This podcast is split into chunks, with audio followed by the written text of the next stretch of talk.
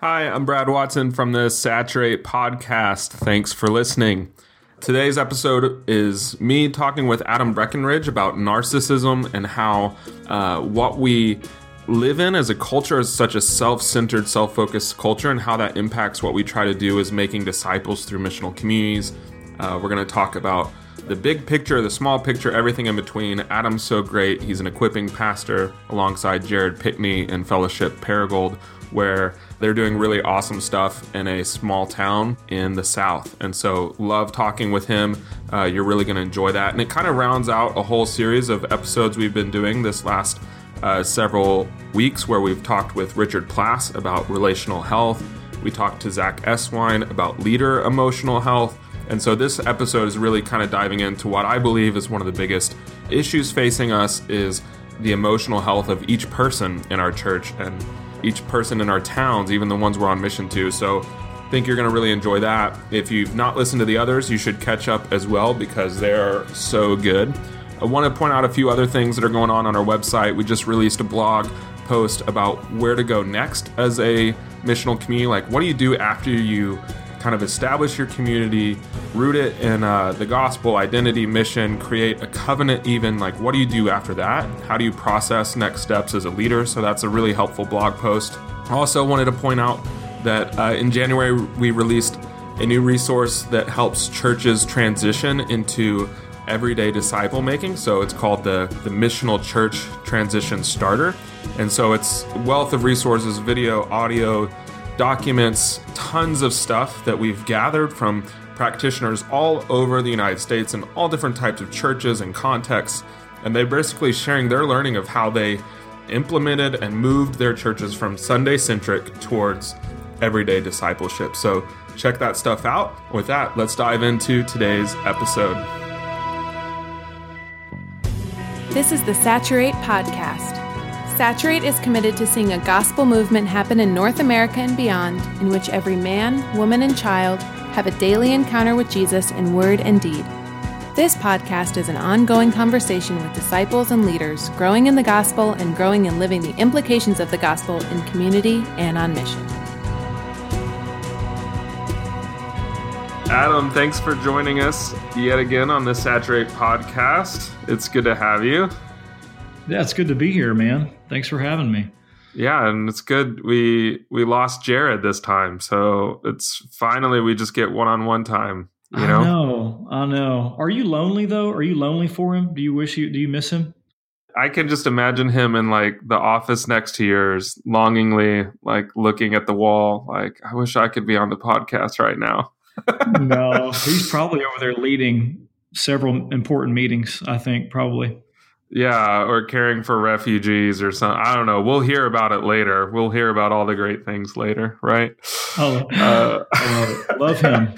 I know he's so great. But Adam, it's so good to have you on. Uh, we actually we were hanging out at the Soma retreat in January in San Diego, and we talked uh, well, actually, it started with me. I gave a, a big uh, spiel in front of everyone about the Enneagram and, and all of its evils. And then you kindly came up to me afterwards and were like, well, I think some of your complaints are uh, mispointed. You know, like you're, you're, you're, uh, you might be uh, missing the mark here. And maybe the problem's really narcissism. And, and we had a really good chat about that. And so, yeah, we thought, man, we should totally do an episode about the narcissism and the effects it has on disciple making and the church. Yeah, that was uh, that was fun. That um, that that uh, created a few conversations for me. It was uh, it was which I which again told you I, I loved. I totally love the angst and feel it and and, and uh, no, I love it. I affirm it completely. Affirm it yeah, and, yeah. and, love it. And thought that it was. Uh, objectively could not agree more with uh, so with everything you said, and so I'm very excited about this episode. I just think there's a lot that I personally and and and um, and the church needs to hear on this on this issue. So thanks for spearheading it. Absolutely, no problem. And and yeah, I think as you're you're right. Like narcissism, man, we just need a lot of help with that. And I think maybe just to start, by giving just a few examples of how this relates to missional communities and, and even our, our ambition of seeing uh, our nation, our cities, our towns saturated with the gospel. Um, even if you think about the most intimate setting, and in so many DNA groups that I've been a part of, they become so focused on a singular person, each person trying to uh, demonstrate themselves in a certain way, uh, so that we all feel really good about them, really great about them, or it's it's even narcissistic in the, the sharing of wounds and pains. It's it's all like caving in on itself. Mm-hmm. Um, the that's why the the title of that book is so brilliant. You know, like the way back to you. Uh, everyone wants, but then those groups end up being kind of a dead end, and you think, where was the gospel fruit? Where was the spiritual growth in that? Where was the fruit of the spirit? Um, mm-hmm. And it happens in in missional communities too. You know, there's uh, such a drive within them. Most of the dysfunctions or even conflicts I've come into are that uh, a group or people within a group fail to even consider or empathize on the needs of others. Uh, either like the mid with, especially in regards to mission, it can become this thing of like, man, I want to just condescend and help take care of these these you know poor people who don't know any better.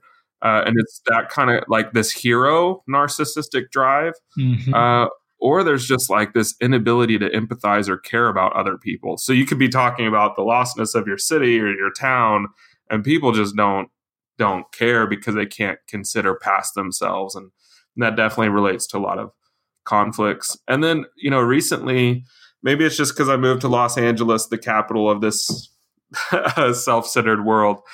At least that's how it feels. But man, the people we're trying to reach and love themselves are like they are narcissists. So I can talk to uh, a neighbor for links without them even asking me a question at all, and they love to talk about, and they can't even consider other people's views or or anything like that. And so I don't know if we've ever had as as narcissistic of a society as we have now. Right. And so I think it's we can talk about that, which we will, but man, I just think that there's some real deep issues and and warning signs that we're seeing that man, we got to move towards health gently, mm-hmm. um, and that's what we want to talk about here in this episode, and and hopefully uh, give some training and some equipping on that, so we can I don't know move forward into making disciples. Mm, mm, yeah, yeah, so good. Yeah, couldn't agree more one one of the questions we have to answer is is you know what is narcissism? Like if we were gonna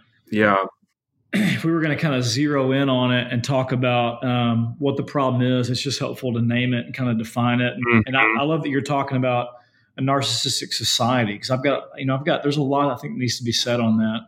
If we were going to try to define it, define it, just asking the question, you know, what is it? I think, in, you know, the essence of narcissism is that it's all about me right? Mm-hmm. Christianity says it's all about Jesus. The Bible's all about Jesus. I mean, according to Colossians, all of reality is about Jesus. Mm-hmm. Uh, narcissism actually disagrees with that. It says, "Well, it's, it's all about me." Um, and if we were to, you know, put a, a more clear definition on it, narcissism is really taking the God given desire and drive to love God and love others and just completely turning it inward on oneself to where now you are in love with and enamored with your own self and your own image. Mm-hmm. And what's really troubling about that is kind of what you were saying is that, you know, a lot of people have been writing about this for the past 20 years now, but uh, we live in a culture of narcissism. Um, it's a culture that is discipling us toward becoming obsessed with ourselves and obsessed with our own image. I mean, you know, we live in the age of the selfie, right? It's mm-hmm. a strange phenomenon that is. Um, but it's it's a thing. You know, we live in the age of the selfie and this thing called social media that is, is not bad in and of itself, but it's just a platform that encourages self promotion. And, you know, we could talk at length if you want about the, the whole self esteem movement where we give participation trophies and tell everybody they're the best. mm-hmm. You know, but mm-hmm. like basically all of that is discipling us and um, mm-hmm. we, we, are uh, just unintentionally just we don't have to try we're being shaped by that and and uh, and and we live in a culture that's drifting further and further into a narcissistically structured self you know mm-hmm. So there's lots of different markers of that i mean there's a exaggerated emphasis on individuality over community you know any relationships i have are purely self-serving other people exist to help me accomplish my goals, my desires. So you know, you you exist to help me win, basically. Uh, mm-hmm. Or you know, this emphasis on autonomy over any submission to authority. Basically, truth is relative. You know, I get to define my own reality. If you disagree with me, by the way, you're intolerant. Mm-hmm. Um, and then just an exaggerated emphasis on image over authenticity. So there's just this need to be seen, you know, which I think is human. We want to be seen and affirmed, uh, which only Jesus right. can truly give that to us. Uh, but that again gets turned inward on itself, and so now it's it's this need to be seen as as exceptional. It's exaggerated exceptionalism. I, I need you to see me as successful and awesome. Mm-hmm. And there's a, a, deep fear of truly being seen, of any vulnerability, any, right. any weakness, and so yeah, I just think you nailed it. You, you said it's a, a narcissistic society. I think that yeah. is a huge challenge to our discipleship to Jesus, and it's at the it's at the the very front lines of of the mission of God in our culture. Yeah, I mean, I think even yeah, you listing those things like individuality over community, autonomy over submission, uh, image over authenticity. It's like each of those things are just massive boulders in the way of of Jesus, yep. right? Like, how can you you can't move forward? Though we have, I think, within Christian circles, there's a way to use each of those things to make it look like you're on the way to Jesus, you know? Like mm-hmm. with individuality, it's like, well, I'm just kind of figuring out who I am as a person. Yes. And it's so rich. I'm like diving deep into my own soul. So now I like I'm following Jesus better than any of you guys are, right? like even uh, there's also in that same even with autonomy too it's like you know i've just learned like i need to go be off by myself and do my own like this is what works for me mm-hmm. like you don't mm-hmm. understand like i figured out what works for me mm-hmm. or the image over authenticity too i think we've learned how to be authentic for image sake you know yes. like oh like I'm going to get up here and cry in front of everyone, or I'm going to tell this story so that people then will look at me as, wow, there's a real sincere, yeah. authentic person. It's, I think, yeah, like it's, it's really odd in our culture, but then it's just, to me at least, it's just so sick within Christian community. But I, but I think it's, yeah, it's just super prevalent uh, in my own life oh yeah, huge. Yeah. I mean, huge temptation for for for all of us, right? And uh, and yeah, it's it is exceptionally sick uh, within the Christian worldview because our faith says that you know God is to be at the center. I mean, you know, uh, and and and instead, narcissism places me at the center. Hmm. And of course, you know, all all this goes back to uh, I mean, just you know, the term narcissism at least goes back to you know the old Greek legend where you have Narcissus as this this figure in Greek mythology known for being just obsessed with his own beauty, and and so his vanity causes him to you know grow and become disdainful of other people and the Greek gods, obviously, um, this is pagan mythology, by the way. This is not the Bible. this is the, yeah, man, but this is fast. I never knew any of this. This is fast. Yeah, yeah, yeah. So the Greek gods they t- they take notice of of Narcissus and they punish him by causing him to fall in love with his own reflection in the water. Hmm. And so Narcissus stands there by the, the on the riverbank and stands there and stares at himself in the water and, and unable to leave his own image he withers away and dies alone. And and, wow. and so the moral of the story is there is a danger in looking at yourself too much, and there is a yeah. danger in thinking too highly of yourself. Yeah.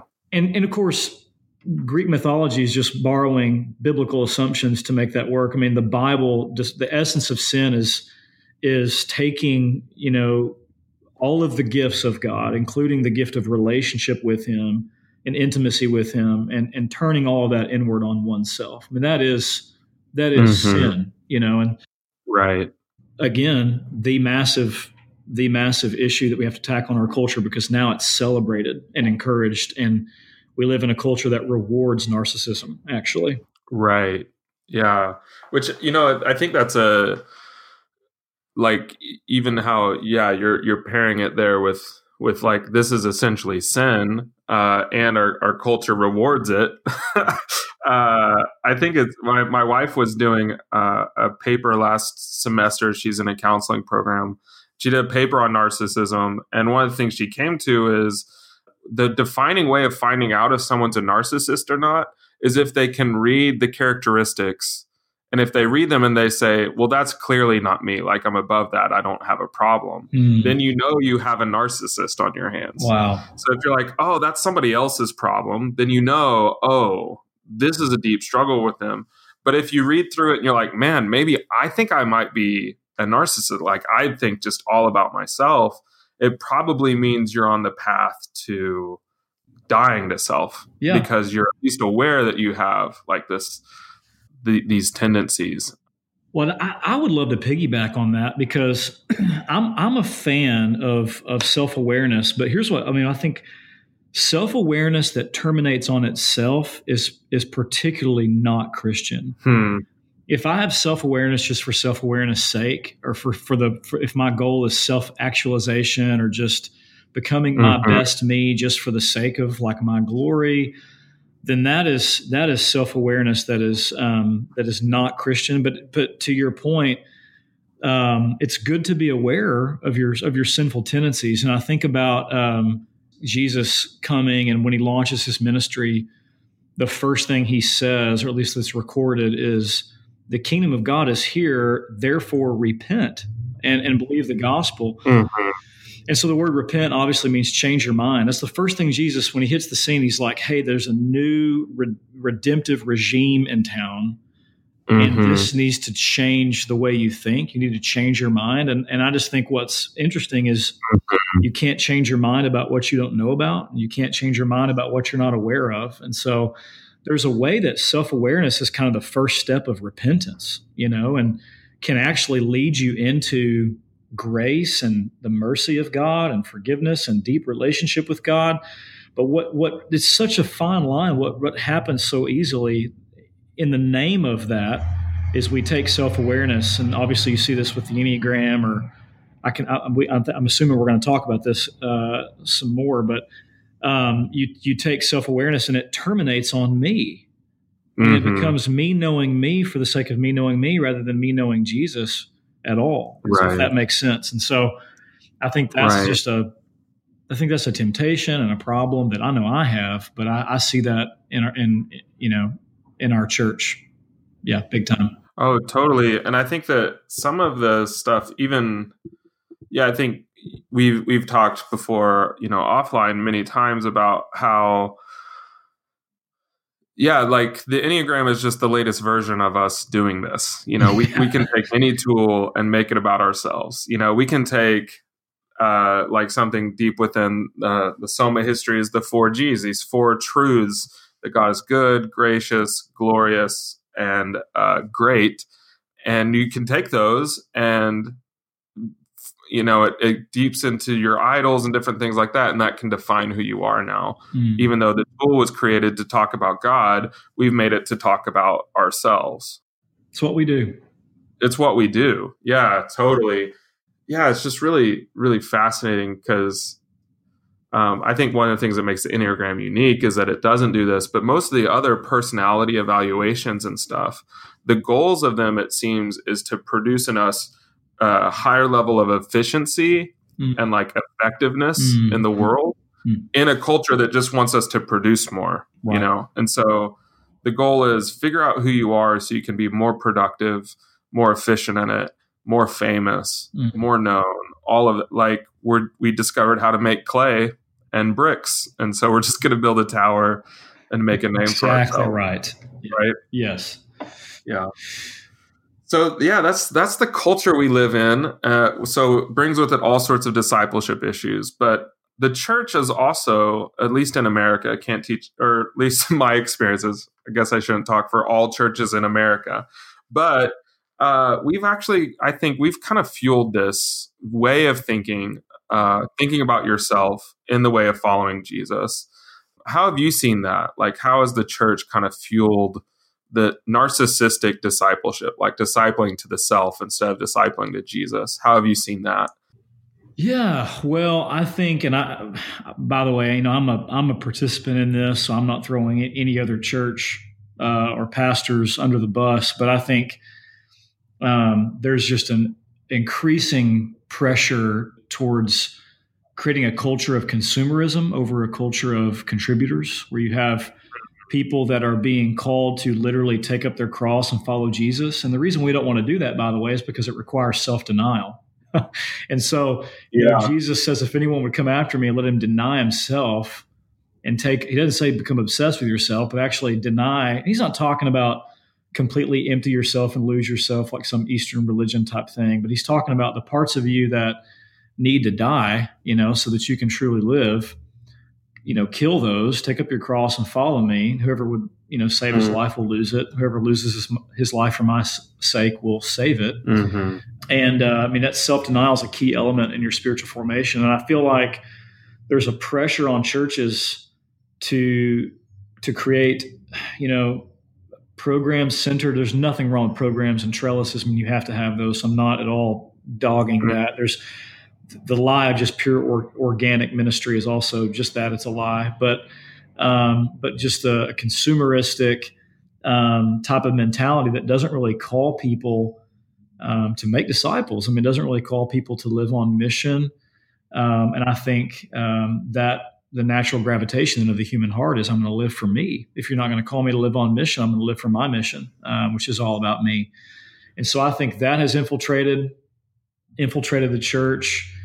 Um, and like like you were mentioning earlier, any tools that we've tried to use to help people grow deeper in their relationship with Jesus, we we find ourselves even as pastors um, unintentionally causing those to terminate on themselves and uh, terminate on us. And uh, yeah, I just read a, a, a blog post that talked about how you know less than careful pastors um, can easily you know reduce the gospel or the truth of the gospel to an impersonal system and kind of teach the gospel as a technique uh, that you can apply to your problems that will make you feel better uh, or make you maybe you know make you better mm-hmm. as a person. And and it's a gospel that can easily just completely miss jesus you know? Again it it terminates on us um, even kind of the way we we use that language of gospel centered sometimes as a label can be mm-hmm. uh, can can really be a, a, way of branding and broadcasting something about me um,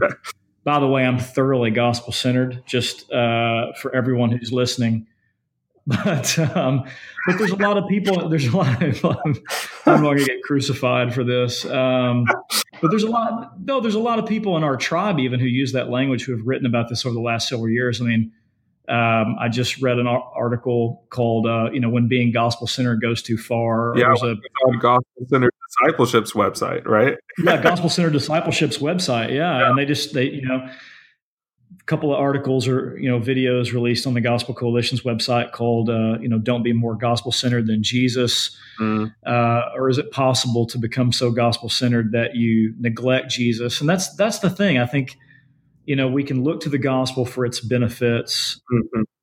and look to it as a, a tool or a technique. Um, or even a language to kind of gauge who's a real Christian, like who really yeah. gets it, who can talk the gospel. Um, and we can completely miss the point of the gospel, which is life with God and uh, receiving the love of God in Christ, and then sharing that with a, a, lost and dying world.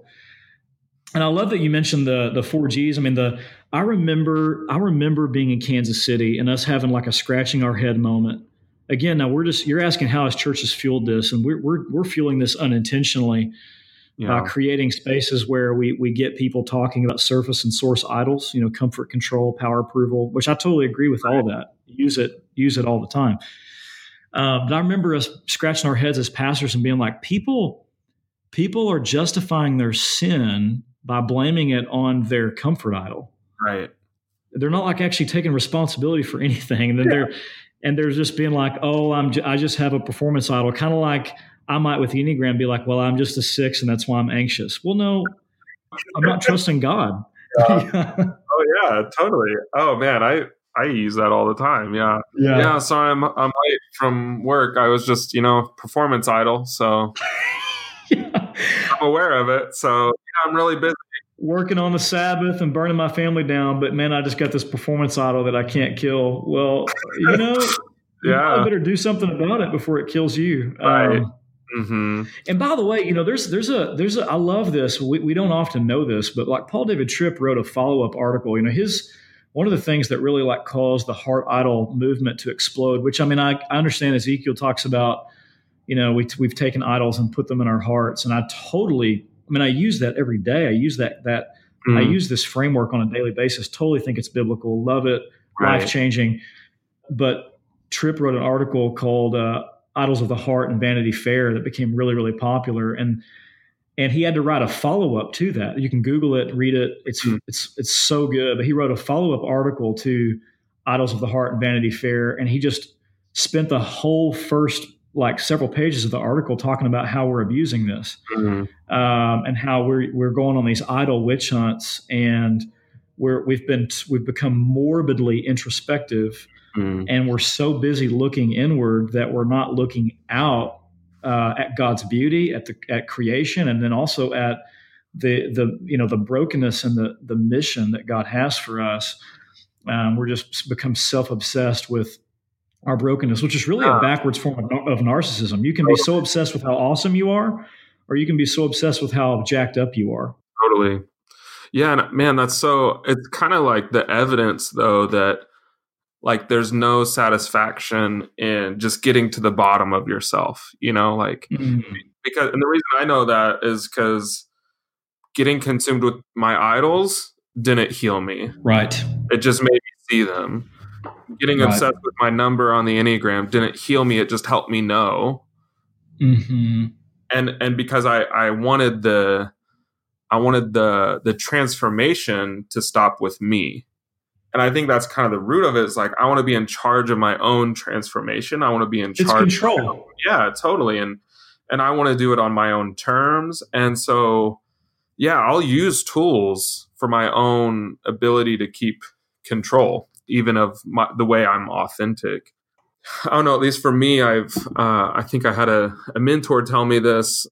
You know, you're reading the scriptures and following the way of Jesus whenever you find yourself dying instead of hmm. building mm-hmm. yourself up, and you're dying to see the church be built up, not mm-hmm. your own self built up. Because that's that's how Jesus is working. Is he's you're you're dying, he's building up. That's good. That's really really good. Gosh, we need to hear that, man. Yeah, I think it's just so fascinating. Even um, in a couple weeks here in Los Angeles, we're going to take all of our missional community leaders and deacons and elders. We're going to go have a retreat on the beach. And um, the last several times we've done this, we've had people share like evidence of like what what is God doing in your community? You know, like everyone mm-hmm. shares what's going on in their missional community. But last year we realized that there was just this huge burden that many people placed on themselves to have something super worth sharing mm. besides just God is good, you know, and yeah. and either like I need something to share that's hard, I need to have something that's good, like something that will entertain people. Um, and so this year we're actually we're not having any share time. Uh, I don't know, but it's just because it's like, man, we maybe we can't handle those like little avenues because we want to yeah, build ourselves up more instead of dying to ourselves and we're uncomfortable mm-hmm. with the death. Yeah, it's it's it's gnarly. And there's a tension, you know. I mean, I feel like I think it was Kierkegaard who who said that like Christians are famous for overcorrection. Mm-hmm. Totally. And so we could run all the way across and, and run totally totally away from any form of self care, which I think would be a denial of biblical faithfulness. You know, I think we could run away from any form of looking in at ourselves, which would, which the Bible tells us our deepest problem is on the inside. So it's obviously telling us to to look inward at, on some level and deal with what's. I mean, because if we don't, we do behavior modification, right? We we do we do belief modification or behavior modification, and we never actually deal with what's what's going on in my heart and my soul that's driving this behavior that you know and Totally. Uh, what are these emotional processes that that are controlling and driving me, and, and these longings I have for love and intimacy? That oh yeah, well Jesus can satisfy those, but you have to kind of deal with that stuff beneath the surface. And yeah. I think about Paul's prayer in Ephesians three of I mean, I pray for you guys that you'd be strengthened in, mm. in this location called your inner being. And, um, and which implies that if you're not, if he prays for you to be strengthened there, it implies that there's a weakness or a sickness or a problem there. He wants to see you get healthy and strong beneath the surface. Right. And I feel like, you know, at least I've, I've been a part of some, um, some Christian circles and some discipleship models that emphasize knowing a lot about Jesus and doing a lot of stuff for Jesus without any sort of inner communion with Jesus. And that's a recipe for burnout. Uh, and then you've got other discipleship models that are like, hey, man, it doesn't really matter knowing information or doing a lot of stuff doesn't matter. You just need to move out into the woods and just have this mm. deep inner focus on Jesus. And that's an overcorrection. And I just feel kind of like God wants to give us a lot of grace for this. Um, even as a pastor, I feel anxious about trying to get control of this and make sure I'm leading people and shepherding them in the right way. And I do think that's a noble desire and and uh, and pursuit. But I, I feel like there's there needs to be a lot of grace for us, and and at the same time, a lot of intentionality to make sure that we don't damage mm-hmm. or lead people lead people away from uh, the person of the gospel, which is right. Jesus yeah the the reality is is like man all these tools that were created to help christians examine themselves are needed because we're so we're like deeply wounded relationally. In january we had an episode uh, you and jared were on it with richard plass talking to him about this very thing that we are so relationally broken that like to raise up mature disciples we have to begin there you know like how, how do we become whole relationally emotionally all of that? And i think that that that is the tension. Like we have to look at our hearts because he yeah jesus even says like out of the heart or out of the mouth the heart speaks like so mm. like the stuff that we're doing is born in our hearts mm. or yeah in proverbs to to know the heart that's the life spring of everything. Yes. And so I think that there's this there's this thing where we have to walk this tension of seeking transformation, but even just like to seek relational transformation for the glory of God, not for the glory of tools or for ourselves. Yes. Like, man, I'm a better person than I was a year ago. Yep. I walk through the emotionally healthy spirituality or something. It's like, no, like, look how good God is, right? Mm-hmm. Or I think too the the tension is also like, what if it's not on our own terms? Wow. The, the self awareness, the the understanding of our hearts, but it's not on our terms.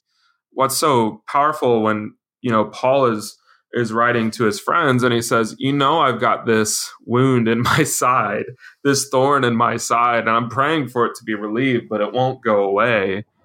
Mm-hmm at least for me, I see a glimpse of like, man, for the Apostle Paul, even who's in prison doing all these wonderful things for God, his transformation doesn't get to happen on his own terms either. Yes, very good. Yeah. But I think, yeah, you're right. Like, we should continue, like, we need to help people understand what's going on deep be- below. Man, it's it's a challenge, you know. Um, so I don't know. Yeah. I know you think about this all the time. Like, how do you help lead people towards that balance? Yeah, we we, we try to use uh, this language a lot. Um, we talk about spiritual formation for the purpose of gospel saturation. Mm. We want to help people grow up and be formed into the image of Christ. Um, we want to see the gospel grow deep in people, so the gospel will grow will grow wide, you know, through people and spread across our city and our region and our world. Um, but you know, in order for the gospel to do that and bear its fruit, there's somewhat of a deep work it also needs to do. There's a formation work it needs to do. And so there, there's a reciprocal relationship. Another way to say it is maturity for the sake of mission. Mm-hmm. You know, we want to see people grow up and live for Jesus, you know, not for themselves, but for the one who made them and the, the one, you know, for whom they were made. Uh, we want to see people, that is the destiny and the, the, the, identity and the calling that, that Jesus has for those who are his. And, and, and so you do see this reciprocal relationship in Paul's writings. I mean, you know, he says in Colossians 1, like, the reason I work and I toil so hard and struggling with all of Jesus's energy within me is so that I can present everyone mature. I mean that he sees the goal of his mission as maturity, mm-hmm. but maturity creates more mission, and then more mission creates more maturity. And you know, it's just it's there's this that's the relationship. I mean, I think about Ephesians four of build up the body of Christ. I want to see the body of Christ build up, but then you get to the end, and he's like, pray for me that I can open my mouth and, and, share, and spread the gospel boldly. And and um, or the Great Commission, even where Jesus says, "Go make disciples," but then teach them, you know, everything. Teach them to obey everything, which is summed up as love me and love others. And and so there's this help them grow up. That's what it means to make a disciple. Yeah. And so we really try to talk about like formation. If it terminates on itself, is just self help. That's all it is, you know. And that's not what we're in the business of. It's not what we want to do. We want to see the gospel grow deep in our people so the gospel grows wide. And and part of formation, a huge element of spiritual formation is living on mission. That's part of what that's where transformation is going to happen. That's where, by the way, all the stuff beneath the surface is going to start bubbling up, and you're going to encounter all these issues and uh, and have have really sweet opportunities to meet with Jesus uh, but it's going to be a life on mission right. that causes that to happen. Um, so you don't, you don't kind of get sit around and get mature, and then when you get mature, you start living on mission. Right. That makes sense. Oh, totally. yeah, it's, it's it's part of your formation, but the two go together, and we really we really try to. Um, that's one of the ways we try to structure that. Is we say that missional communities are about helping people move outward on mission. Uh, DNAs are about helping people move inward and do the do the deeper work of spiritual formation. And we don't we don't create a hard line between the two. We say the two are friends, the two go together. You know, formation happens on mission, mission happens within DNA. Yeah, if, if that makes sense, that's one of the ways that we've that we've tried to structure things in our church and some of the language that we've tried to use. Yeah.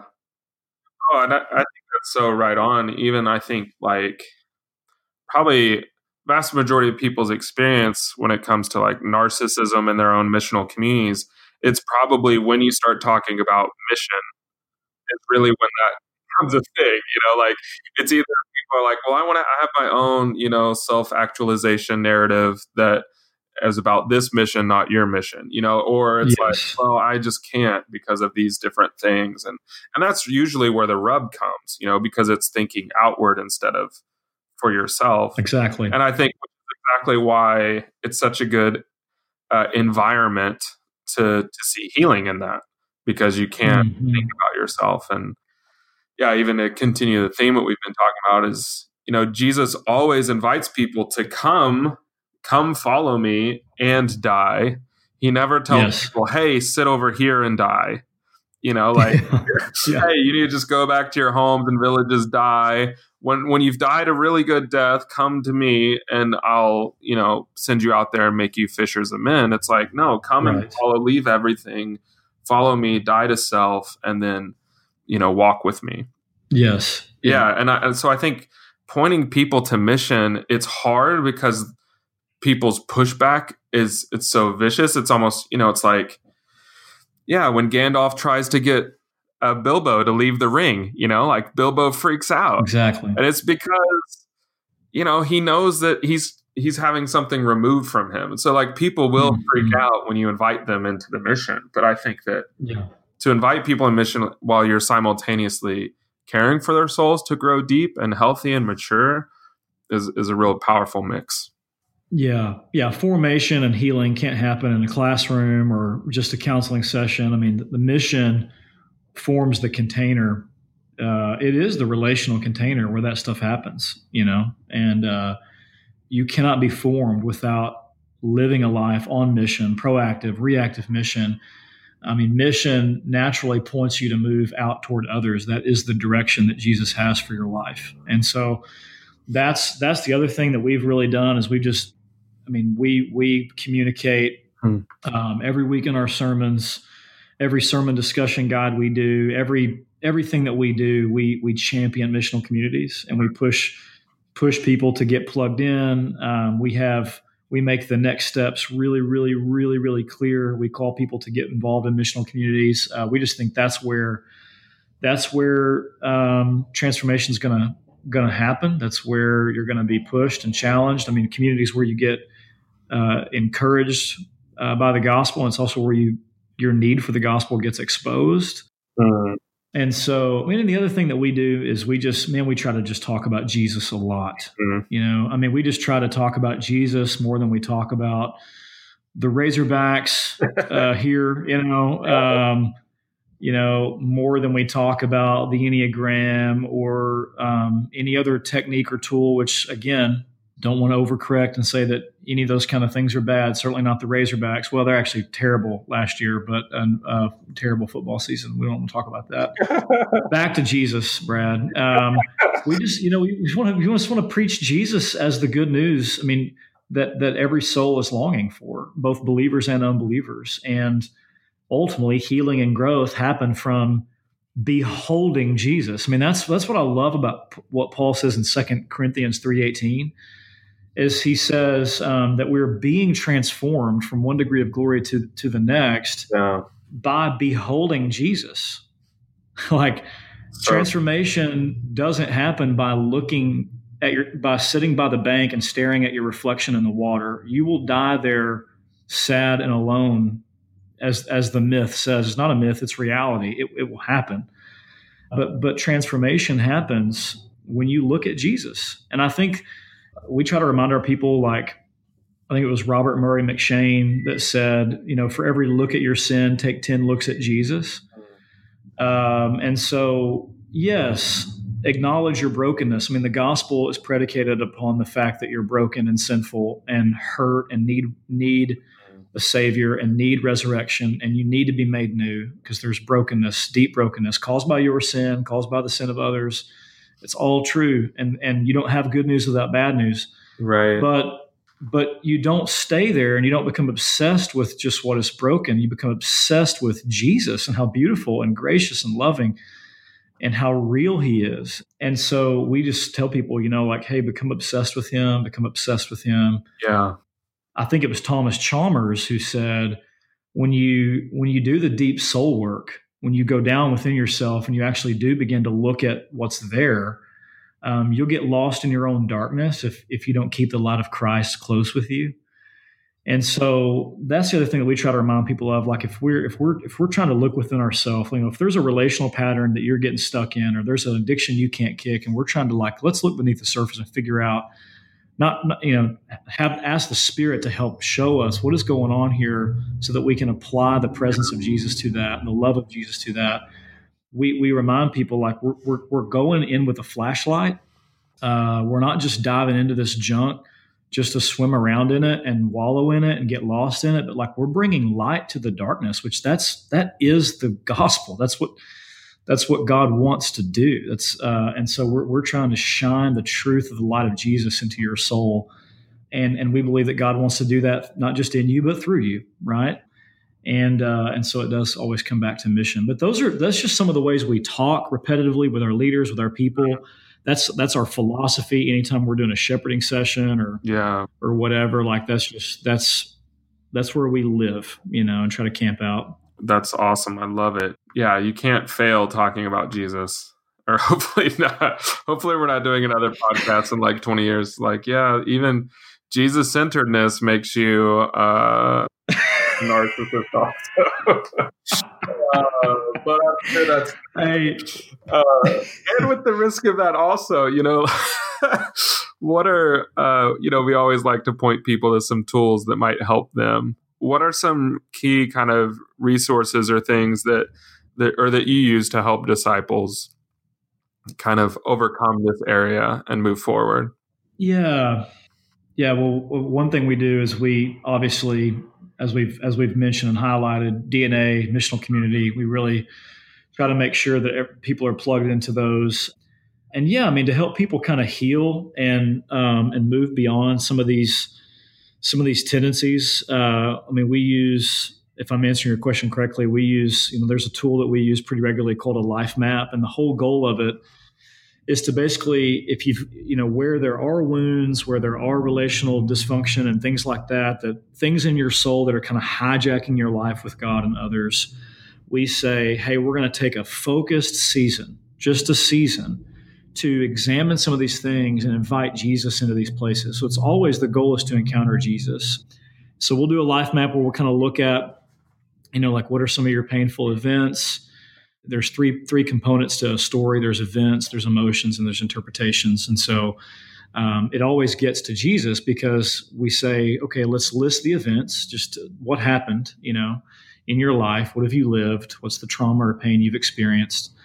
Um, emotions would be what are the emotions you feel or felt around those things? You know, uh, if your dad left, if this happened to you, if there was a divorce, if there was a whatever, you know, what what are the emotions that you carry? Um, and then interpretation is what story did you tell yourself to make sense of what happened and how you feel? And inevitably, a lot of our stories are false, untrue, toxic lies that the enemy wants to use to keep us disconnected from Jesus and um, keep us from living on on His mission. And so we basically help people identify those, and then we say, okay, the next step is let's tell your story and let's invite Jesus into these memories and into these places and ask him to speak what is true. And it's the most beautiful, like healing exercise we've done it time and time again.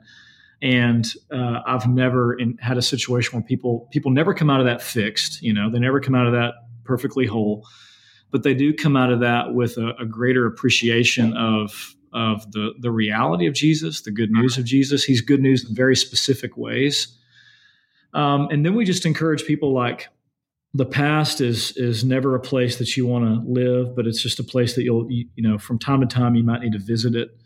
But we really try to encourage people to move forward. You know, like let's work on forgiving, let's work on healing, and let's work on moving forward into the the identity and the calling as a disciple maker that God has for you in Christ. And so yeah, I mean, tools like that, Life Map. I mean, obviously, we've we've been talking about these tools, but Enneagram, 4Gs. I mean, these are all things that we use consistently, but we really use them as a way of emphasizing Jesus and why he's such good news.